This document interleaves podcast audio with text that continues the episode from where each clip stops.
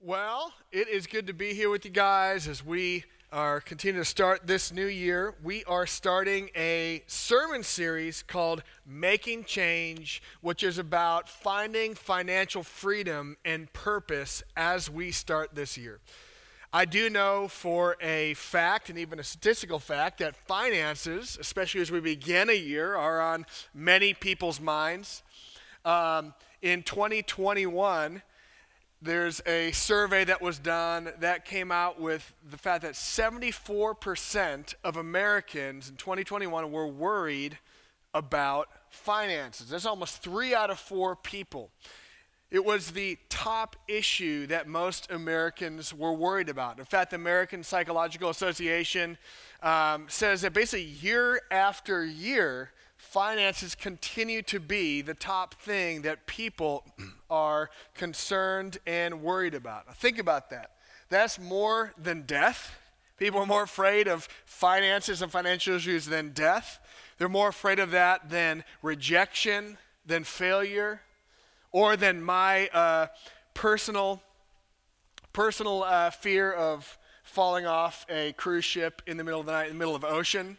That's my personal fear. More people are afraid of, of finances than, um, than those things. Sorry, we're trying to figure out the uh, time here. So I, I know uh, we can all relate to, to that fear of finances. At some point or another in our life, I'm sure that we lost sleep, we're anxious, we're worried uh, over finances and over our provision.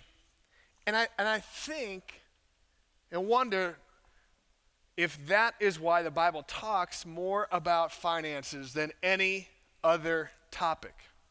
In fact, throughout Scripture, um, either money or possessions is mentioned around 2,000 times. That's more than the 500 or so verses on prayer. It's more than the less than 500 or so verses on faith. And in fact, Jesus talks about uh, money for about 15% of his teachings. So, why, why is that? I believe it's because God cares about you, and God cares about the things that you care about and are worried about. In addition to that, throughout Scripture, we see finances and possessions intricately related and connected with our personal peace and intricately connected with our faith in the matters of our heart. And so we want to help you throughout this three week series find not only freedom and purpose with your finances, but find yourself in the middle of God's plan for your life and your finances. So we want to do that not only by offering these three sermons over the next three weeks, uh, but in addition to that, we have a number of resources in the back, a number of free resources. Some of those, uh, we've got a financial resource list, and so here's some recommended tools or readings. We have um, some kind of sample budgets uh, and outlines that you can use if you're like, man, we need to we need to look back at our finances, tighten things up, or look at a cash flow plan, whatever. We want to help give you the tools and resources there. So feel free to hop back, take these. Uh, in addition, we have a number of books available to you, including Managing God's Money. This is a great book on um, just really an overview of what the Bible says about money. We have um, this book uh, called Realign, which gives you kind of not only an overview of what Scripture says on money, but really practical handrails to find. Um, to step into God's purpose for your money. So, this is kind of a very holistic, helpful book, as well as uh, written by one of our own friends, John Reinhardt, Giving Together. Uh, the Reinhardts were part of our church until they moved to Seattle, which I was sad about. Uh, but uh, some of our best friends wrote this book, and this is a basic invitation into a journey of generosity uh, in your life. And it'll give you practical handrails and even challenges to step into being generous and something you can do with friends, with community, with your life groups. So, some great resources. In addition, we're going to be offering an equipping class on the 23rd right after church. And so, um, if you want to go deeper and even more practical than the sermon series as you start the year, I want to invite you to that, uh, that equipping class. And of course, I know we all know people who could use a little financial encouragement and help. We have these invitations here in the back. If you want to invite a friend, a family member, or someone you think would be blessed by not only this uh, series, but put some resources in their hand, we'd love to uh, give this to you. Of course, if you are new, we'd love to put a free book in your hand in the back as well. And so, um, as we start today, I want to share a little story that if you've been around a while, you might have heard me share this story. but um, over the years, I, uh, especially in my single years, I lived in some pretty rough houses for a couple of reasons. I was trying to save a little money, and I was living that single life, you know what I mean? But also, uh, sometimes I moved in a neighborhood to kind of reach those in need around me. I moved into a tougher neighborhood, and so um, there's one house I lived in, which is not the house that was a crack house, which had like finger smears and like cooking crack stains all over the ceiling that we had to clean up. But I lived in another house that none of the house was level. Like everything was like sloping. You could go skiing inside the house if you had snow, right? And so uh, it was massive. There was like six or seven rooms. It was huge. There was like six doors, which people kept trying to break into. We got broken into three times that year. It was a delight. I caught one of them, had a great conversation with him, got to pray for him. And uh, so, uh, so I got broken into three times, but everything was sloping. So, like bookshelves, things would be like tipping over. I thought the refrigerator was going to slide into a black hole under the house in the kitchen, right? And, and the issue was it had a bad foundation. And so we could have made that house look real pretty on the outside. We could have put some nice stuff on the inside.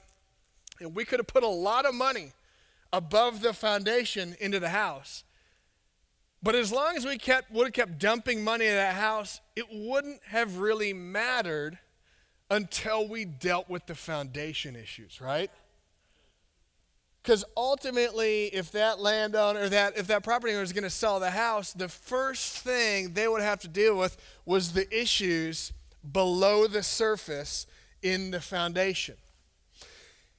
And the Bible talks a lot about the concept of our heart, which is a very holistic, from a Hebrew perspective, concept. And the reason why it does that is the concept of our, of our emotions and our thought life and our inner being. That is the foundation of our life. In fact, Proverbs chapter 4 says, Above all else, guard your heart because everything else in life flows from the matters of the heart. You see, the heart is the foundation of our very being. And so we can get our life together in 2022 and do our goals and look nice and you know be more presentable as a person, but we'll never find peace by just changing the outside, which has plenty of benefit, until we find peace on the inside. And same with finances. We can get you budgets. We'll talk practically, especially in the equipping class, right? But until we find peace and trust with God in our heart with area of finances, we'll struggle to find peace no matter how much we organize our life and our budget. You see, financial freedom starts first as a matter of the heart. Freedom is not an issue of getting a larger budget or an income. Freedom comes from a trusting heart of God. And so I know today there's a lot of different places that you're coming in around the area of finances. Maybe you're doing fine. Maybe you're like, I don't know how I'm going to pay the bills this Sunday or this week. Maybe you're in between jobs and trying to figure that out. But I do believe that no matter where you're at, God wants to give you peace and meet with you right in that place. And uh, the good news is Scripture gives us a pathway into finding peace in our hearts from through Matthew chapter 6. So turn to Matthew chapter 6. Matthew chapter 5 through 7 are what's called the Sermon on the Mount. This is where Jesus kind of uh, first recorded big sermon and and it essentially unpacks for us what it looks like to live in God's kingdom. It's kind of like a 101 of explanation of how God's people are to live in a different way than the rest of the world. Let's start in verse 24. It says this No one can serve two masters, for either he will hate the one and love the other, or he will be devoted to the one and despise the other. You cannot serve both God and money. Therefore, I tell you, do not be anxious about your life, what you'll eat or what you'll drink, nor about your body or what you'll put on. Is not life more than food and the body more than clothing? Look at the birds of the air. They neither sow nor reap nor gather in barns, yet your heavenly Father feeds them. Are you not of much more value than they?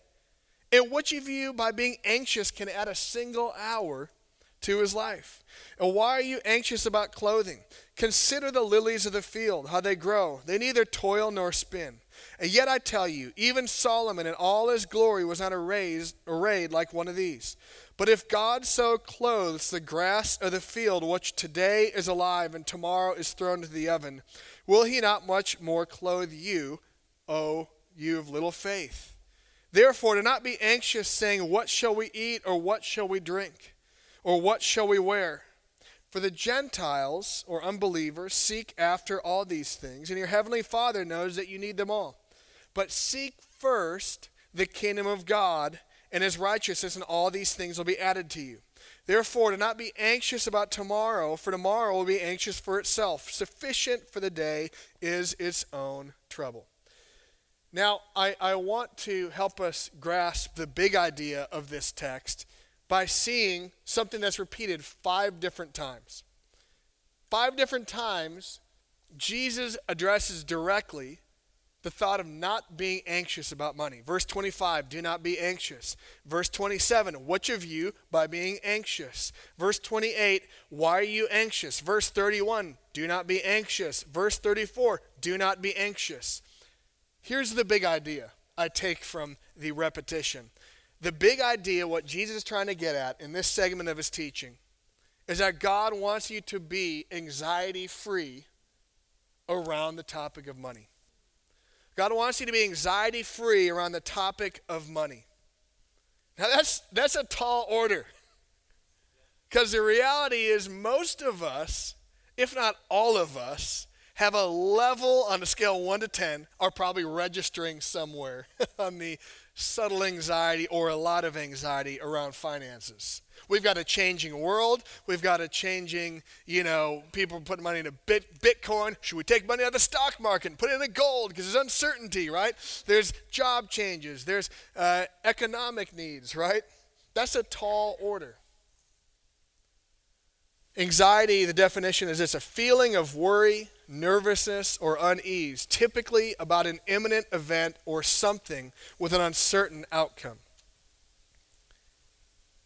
We all have some anxiety in some way or another. And there's many reasons we do. Let me give a really simple summary. We worry because we don't have enough money, right? Pretty simple, pretty straightforward why we would be worrying if we don't have enough money. We also worry because we do have money. Right? Studies show time and time again that when we get money, we actually remain worried because we're worried about losing it. A study showed that nearly 50% of, them, of millionaires in our country are extremely worried about money. Of millionaires. I read numerous articles of financial advisors say people come in with great wealth all the time who are extremely anxious about their money. So we're worried about money because we don't have it, worried about money because we do have it. And another reason we worry about money is because we struggle to manage both our wants and our wallet and where those two intersect. We're made to have desires as human beings. It's good. And we struggle to manage where our desires meet our wallet. Right? And so, um, we worry about money. And what's easy to happen as we worry about money is we slowly become more and more focused and wrapped up around building our lives around provision. Again, that's not bad to a degree, but we slowly and slowly make it the single track thing that guides our decision on what we're doing with our life, on where we're going with our life, on where we are. Um, and, and slowly, what can happen, according to verse 24, is the life of God starts to slowly get choked out of us. Because the Bible says, Jesus said right here, that we cannot serve both God and money. John Wimber, the founder of the Vineyard Movement, said this Many Christians and Christian leaders have been neutralized by the love of money and materialism. The homage paid to affluence becomes a burden that saps our energy as well as our love for God and other people. Now, again, this is a tall order to not be anxious about money. And so, I believe Jesus here is not trying to minimize the legitimate anxiety and fears we have, and some of us are in tough situations maybe right now. But what I believe is he's wanting to do is maximize having his perspective on finances. And so he gives us two arguments in this text, or kind of paradigm shifts, that support his argument, his big idea of not being worried about money. And the first is this that life is more than stuff. Life consists about more than having stuff. Now, uh, and, and, we see that, let me just real quick, verse 25, he says this Is not life more than food, and the body more than clothing? Now, I, I know this is obvious in the front end. I don't think many of you came to church thinking, my main goal is I have to have a Bentley and just flash Gucci all the time. You know, I know that like like like duh, life is more than stuff, right? Uh, but there's a subtle lie that is not new and is still going on that satisfaction will come by having something that I don't yet have. Satisfaction, ultimate satisfaction in my soul will come by having something I don't yet have. This lie, this appeal to our carnal desires and to our sense of status and our felt need for things goes all the way back to the creation story in the garden with, with the enemy's appeal to Adam and Eve. And we see it again in the temptation of Jesus, right? In Matthew chapter 4. Jesus comes and said, you, or the enemy comes and Jesus, you can have all these kingdoms if you'll bow down to me. It would feel good to have all this authority and all this influence and all this wealth. Let me appeal to your carnal desires for stuff and for affluence and for fame and for security in this earth. And Jesus said, No, I'm only supposed to worship the Lord my God. He also says to Jesus, you can turn this, because he's been fasting for 40 days, right? Uh, he says, you could turn this into bread, and then you'll be satisfied. And Jesus said, no, no, no. We don't live off food alone. Our life is more than food and feeling filled. Our life has a deeper meaning than that. You see, this plays the same truth and battle plays out in so many ways today for our self our, our sense of need for status change we need to make a change right? We need to do something different. I need a status change. If i just have a status change and press this kind of easy button then i'll feel better right? Whether a, a change of car a change of clothes a change of uh, a bank account uh, amount right? A change of a friend group. If i just have new friends then people will be just perfectly like jesus right? Uh, or or this illusion of happiness. If I have something, then I'll feel better. If, if I have the new iPhone, right, then my soul will be deeply satisfied, right? If I have that promotion or that experience or more followers or whatever, right? Which, by the way, anything that you need to feel okay about yourself, the Bible says is called an idol.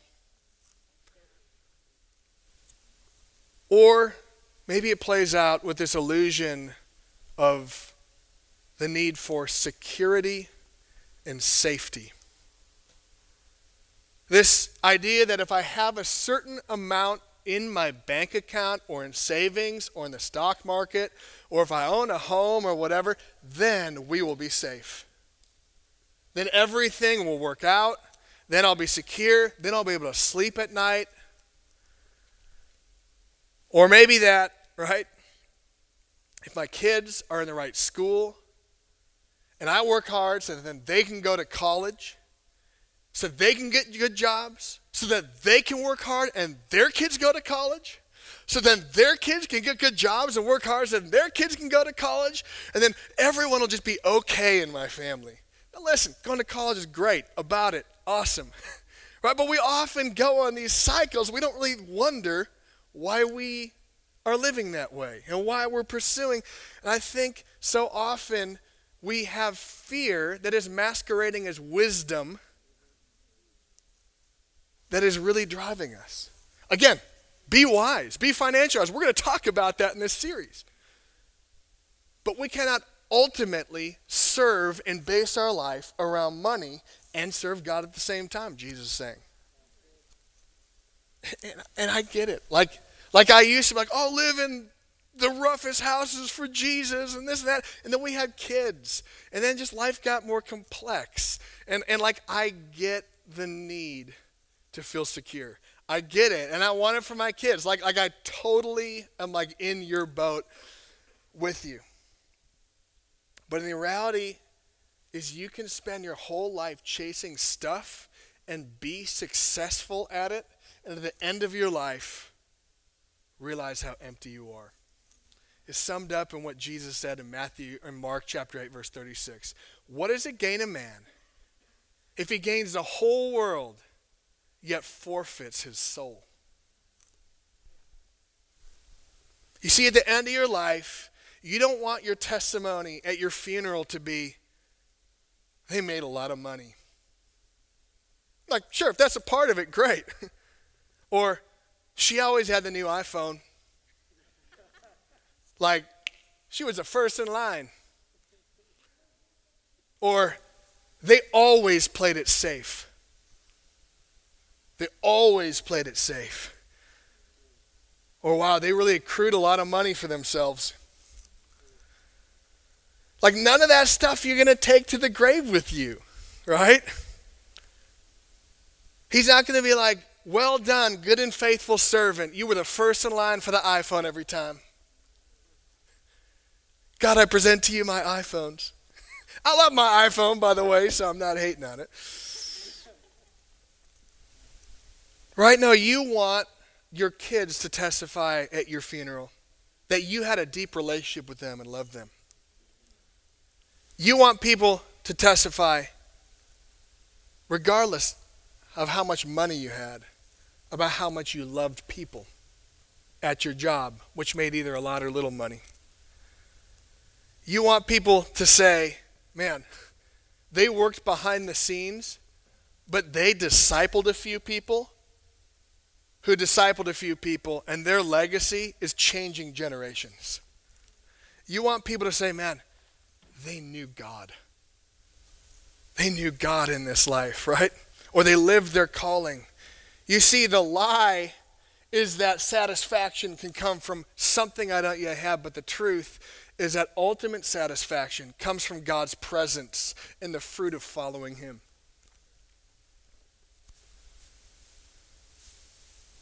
I remember uh, my dream in when I was young was to and, and not following Jesus. I was I my main goal in life was to be successful outwardly. And I, uh, I always thought I'm going to get in a big organization and then climb the ladder to CEO. And I remember I had a summer where I got to work directly for the CEO of a large company that you guys would be familiar with. And I remember the end of that summer, he said, Hey, when are you going to come work for me? Because you're going to do great. And I remember it was just like, I have waited my whole life for this moment. But now I'm following Jesus, and I and not everyone's called to vocational ministry. We're all ministers, but I had felt called to vocational ministry. I remember looking him, cringing, saying, "No, thank you," because this is what I wanted my whole life. And now I'm like, I really believe that even a deeper part inside of me will be more satisfied in following Jesus. Some of y'all are called to make a lot of money and be kingdom people with that money. But for me, I felt called to, to be a pastor. And I remember him looking at me all weird, like, what are you thinking? You know? And, and me, I drove away crying because it was a fork in the road for me. But I remember there were tears of freedom. I felt free because my life wasn't dictated by a senseless pursuit of success and money as my main goal, but my delight was in his presence and following him. Second truth, Jesus giving us true truths, is that we're children of a generous God. Second truth to support Jesus' call to us to not be anxious is the fact that we're children of a generous God. Um, verse 26 through 30, what we see is Jesus appeals with this illustration of nature and God's provision in nature to help us understand of how he's going to care for us. He said, "Look at the birds of the air, right? They don't reap or sow in barns, yet your heavenly Father feeds them." Let me help us understand this. I mean, we see birds around, we don't think of it often, but there are 9 to 10 thousand species of birds in the world, and it's estimated there are 200 to 400 billion birds in the world. Billion, 200 to 400 billion birds in the world. And yet God feeds them all. Billion, 400 billion, right? And God didn't just make a few birds, like there's three kind of birds, all look the same. Like He made thousands and thousands and thousands of types of birds. Like we just see God's lavish and unnecessary generosity with that alone. Now I know this isn't even a bird, but it's got a bill like a bird. Check out the duck billed platypus. Like, why would God make the duck billed platypus? I mean, that is the weirdest looking thing. And yet God's like, oh, I'll just make this too and be generous. And He takes care of that thing. What does that do, right? That's crazy. And yet God cares for them. How about the flowers? Jesus said they're here today, they're gone tomorrow.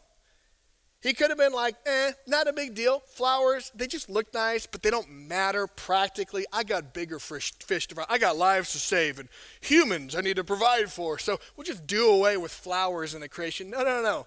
It's estimated that there are 250 to 400,000 species of flowers and flowering plants in the world, and God just put them all over. Look at these. God just lavishly and generously, because they know, because they're my kids, I will do whatever it takes to provide for them. And we either think like a son or a daughter of God, or we trust ourselves only.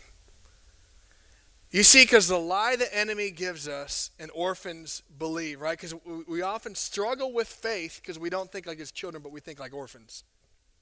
And the lie orphans believe is there's not enough in this world and I need to fend for myself to get the little there is. But the truth that God's children believe is that God owns it all and he's extremely generous. You see, orphans, when they think of, of money, we think we're anxious unless there's practical, tangible security. But sons and daughters think peace in, in adversity. Right? Those that think like orphans around money, we hoard and self focused. Right? But sons and daughters, right? We can be generous with our money because we know God has been generous with us and He's going to continue to provide for us, right? Those of us who think like orphans with our money, right? We are often boundaryless with our work because we don't expect God to provide in our human limitations. But those of us who trust God, we go work hard and then we can come home and sleep at night. Right? I could keep going two different mentalities, but God wants to remind you that you are a son and daughter and not an orphan. Romans chapter 12, verse 2, it says this Be transformed by the renewing of your mind. God wants to transform the way you think about Him, His provision, and money so you can find freedom in your heart. So, how are we to live worried free lives in light of these two, tru- these two truths? I want to look back at verse 31 to 34. He says this. Therefore, don't be anxious, saying, What shall we eat, or what shall we drink, or what shall we wear? For the Gentiles seek after these things. And your heavenly Father knows that you need them all. But seek first the kingdom of God and his righteousness, and all these things will be added to you. Therefore, do not be anxious about tomorrow, for tomorrow will be anxious for itself. Sufficient is the day for its own trouble. You see, how we do money is fundamentally different, Jesus saying, from the unbelieving world around us.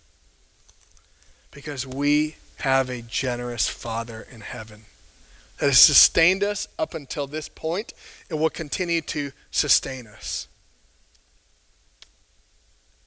What this passage is doing is not just telling us not to worry, but telling us to replace our worry with a much greater concern, and that's Jesus and his kingdom. He's not just saying, oh, don't worry and get over it. He's saying, no, let me give you a much greater purpose and a much greater perspective and a much greater reason for working hard. And that's Jesus and his kingdom. And if you'll put that first and him first, then God will continue to provide. Again, the secret to getting over worrying about money is not a bigger budget, it's a relationship with Jesus. It's being dependent on a loving God.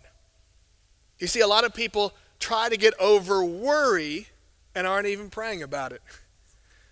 But a worry free life is a byproduct of living dependent on who He is. Again, that doesn't mean we won't have financial struggles. That doesn't mean we won't work hard. I mean, the birds don't just sit in their nest and worms come to their mouth, they go and get them. We got to go to work, right? But we don't have to worry. We work, but we don't worry, right? So it doesn't look like those things, but it does look like daily dependence on God. We don't like dependence because we are in America and we live independently, right? We don't need anyone or anything, and thankful for much about our country. But uh, dependence and weakness is not a natural value set in our culture. Being childlike is not a natural value set in our culture. And God invites us to be like children and trust Him again and again. What that means is inviting Him into our finances, bringing Him our fears, bringing Him our wants, maybe even some of those wants that we don't really need, but we just want it, right? Bring Him our budget, bring Him our finances, bring Him economic uncertainty, and laying it at His feet Saint Jesus, you know every hair in my head. And I am freaking out here. and you're in control. And God, I'm inviting you in, and I want to do this with you, Father, because you're not going to leave me alone. That's the essence of what Jesus taught us to pray. Give me this day my daily bread, a daily dependence upon God for, the, for our provision.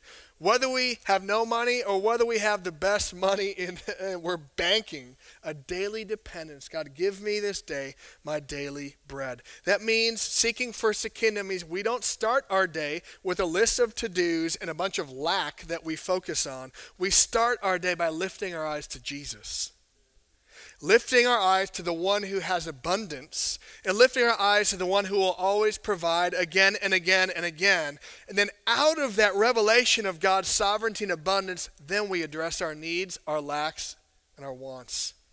And we can do it with faith and rest because we've started our day by lifting our eyes on Him. You know, we're going to uh, take a minute and respond now, but as I was praying, I, I felt like God showed me this picture of some of us. We're like driving this car that's like our finances, and but we're staring at the um, at the instruments. We're like staring at the speedometer and the, the fuel levels, and we keep going into ditches because we ain't looking at the road. And I feel like that's just a picture of maybe how some of us are doing money.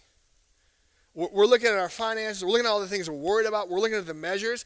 We need those. Like just like you need a speedometer and you, you need all those measures. And if, if you're not taking care of the check engine light, you're going to run into trouble. But you don't drive staring at the speedometer the whole time.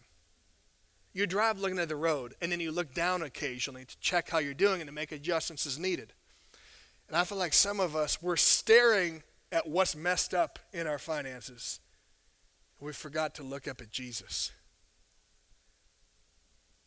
And God wants to rearrange some of our perspective. We spend our time and the best of our life looking and pursuing Jesus. And then we're diligent to handle our money and work hard and look down at the dials and realize, oh, we need a little more money here. We need to believe for more here. We need to make a change here. I believe as we'll do that, fix our eyes on Him, we'll find peace. So, a few questions I want to invite us to respond to. Number one, where do you have anxiety about money? I invite you to just sit with Jesus for a second. Where do you have anxiety right now about money, about the economy, about your job, about possessions?